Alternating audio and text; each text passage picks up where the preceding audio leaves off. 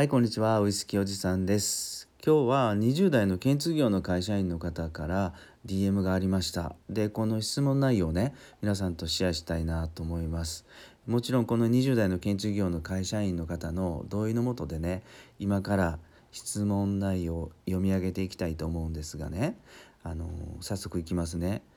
ウイスキーおじさんこんにちは。いつも音声配信楽しく聞かせていただいています。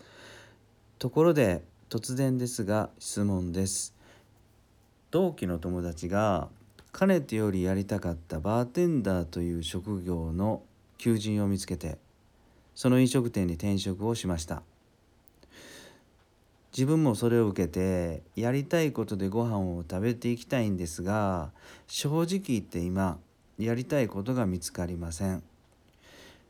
今の建築関係の仕事もやりたいと思って選んだわけではなく先輩に誘われて就職をしました。将来が少し不安でウイスキーおじさんはいつも平日でも遊んだり好きなウイスキーの話をしていて楽しそうに仕事をしているように見受けられますがやりたいことの見つけ方をぜひ教えていただきたいと思い DM いたしました。よろしくお願いします。って書いてあるんですけどね。まあ、結論答えを言うと僕はですねあの、まあ、もちろん平日も遊んだりしながら仕事をしてます。まあそこそこ楽しい仕事はしてるんですが昔からねあのやりたいと思ってやったわけではないです。はい。えー、バーテンダーの仕事もいやこれもう大好きやってみたいっていうことでやったわけでは実はないんですよ。はい、なのであのー、やりたいことでいくとアドバイスはできないんですけど一つヒントとなるかなって思うことを今からお話したいんですがねちょっとねあの、もう40年ぐらい前にちょっと遡ってほしいんです。僕が、えー、小学校の頃まで、えー、行ってもらいたいんですが僕は小学校入学した時からですねえー、ランドセルなんか背負ったこともない触ったこともないです。もちろんあの僕以外のみんなは綺麗なね、え、ランドセル背負って、えー、登校はしてた小学校に登校してたんですけどなぜかねランドセルがちょっと嫌いでした。うん。なんでかわかんないです。あの大きい大きい重たいもの担ぐのちょっと気持ち悪くてですね。僕は親にお願いをしてちっちゃなリュックを買ってもらって、えそれを背負ってずっとね行っていました。ちっちゃい頃は。だからめちゃくちゃ浮いてるやつだったんですよ。うん。言ったらもうあの不適合ですよね。言ったら今で言ったら。で中学校高校もねやっぱり大会系というか、えー、運動系のバスケットボールとか、えー、サッカー部入っていたんですが納得がいかない先輩のね指示はあまり従いませんでした。はい。だから先輩にはあまり好かれない存在でしたよね。うん。体育会系でも全くなかったと。で社会に出ても新卒で入った会社もですねやっぱり、えー、雑談とか同期同僚なんかと居酒屋さんに行くとやっぱり愚痴なんか出るわけですよね。でそしてちょっと現状の不満をみんなで晒し合って傷の舐め合いをしていくわけですよね。うん、でそうすることでちょっと現状のちょっと不遇なところを打ち消すというかぼやかしてですね、えー、明日の糧にしていくってそんな会話が僕はもう気持ち悪くて気持ち悪くて、えー、もうこれ会社も3ヶ月辞めてしまいました。はい、とにかくやっぱり組織の中にそぐわないあまり好きじゃなかったんですよね嫌だったんですよ実は。でもっと言うともう人混みも大嫌いでしたのでですね朝の電車の通勤なんかもう3ヶ月で辞めました。はいでこれねあのとにかく嫌なところからどんどんどんどん逃げていってるいる人間だったんですよね。いわゆるクズ人間です。クズ人間。ダメ人間。ダメな若者でしたよ。で人混みが嫌だし朝の電車通勤も嫌と。そうするとねあの選べる仕事というとあの夜の仕事しかなかったんですね。そう。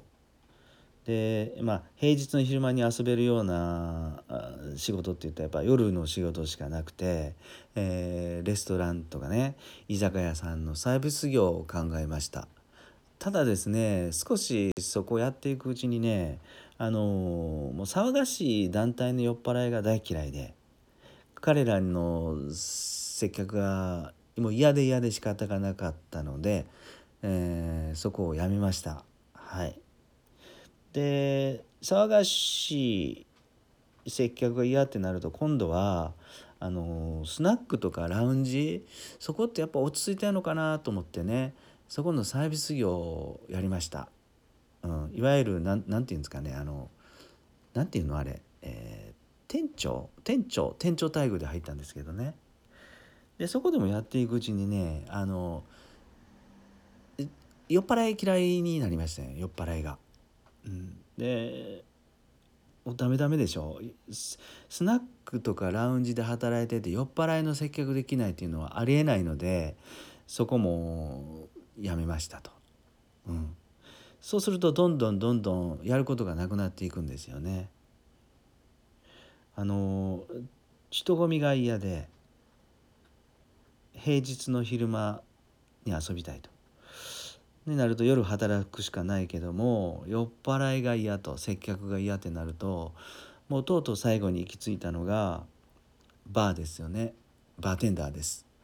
カウンターの中にとうとう行き着きましたと。それでかれこれ20年以上も淡々としていくうちにですね実はそれがしっくりいってしまって今に至るということなんですよ。で今に至ってバーのカウンターは現役はやっていないですけども今まで使ったお酒の情報とかね、えー、そういうふうなやつを今発信してると。でそれを発信することで少し仲間ができてきてえー、なりわいとしている、えー、補助金とか経営のコンサルタントの仕事につながっている。でやっぱり人混みはまだ絶対嫌いなのでえ平日の昼間に活動するのが好きっていうことで、えパソコン1台でね仕事もしていますということに行き着いてはいたんですけどこれ実際やりたいからやったっていうことではないんですよね。なのでねあの20代のこの建築業の会社員の方無理してねやりたいことを見つける必要なんか僕はないと思いますよ。うん、だから目の前に嫌なことってやっぱあるじゃないですか。ね嫌なことって人それぞれ個人でいろいろあると思うんでそこをね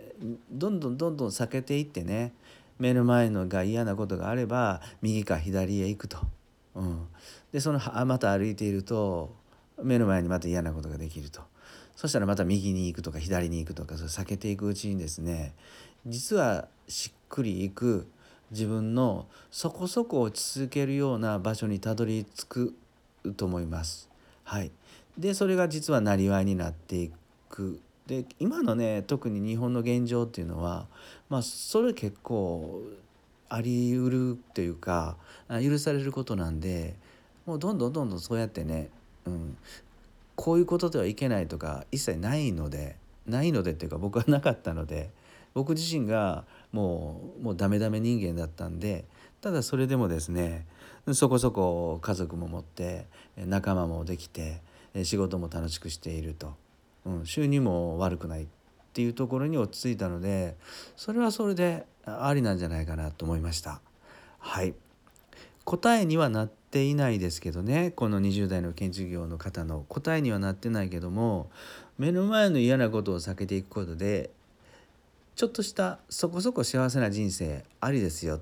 っていうことを今日は話したかったです。はいいかがだったですかね？皆さんも最後まで聞いていただいて今日もねどうもどうもありがとうございました。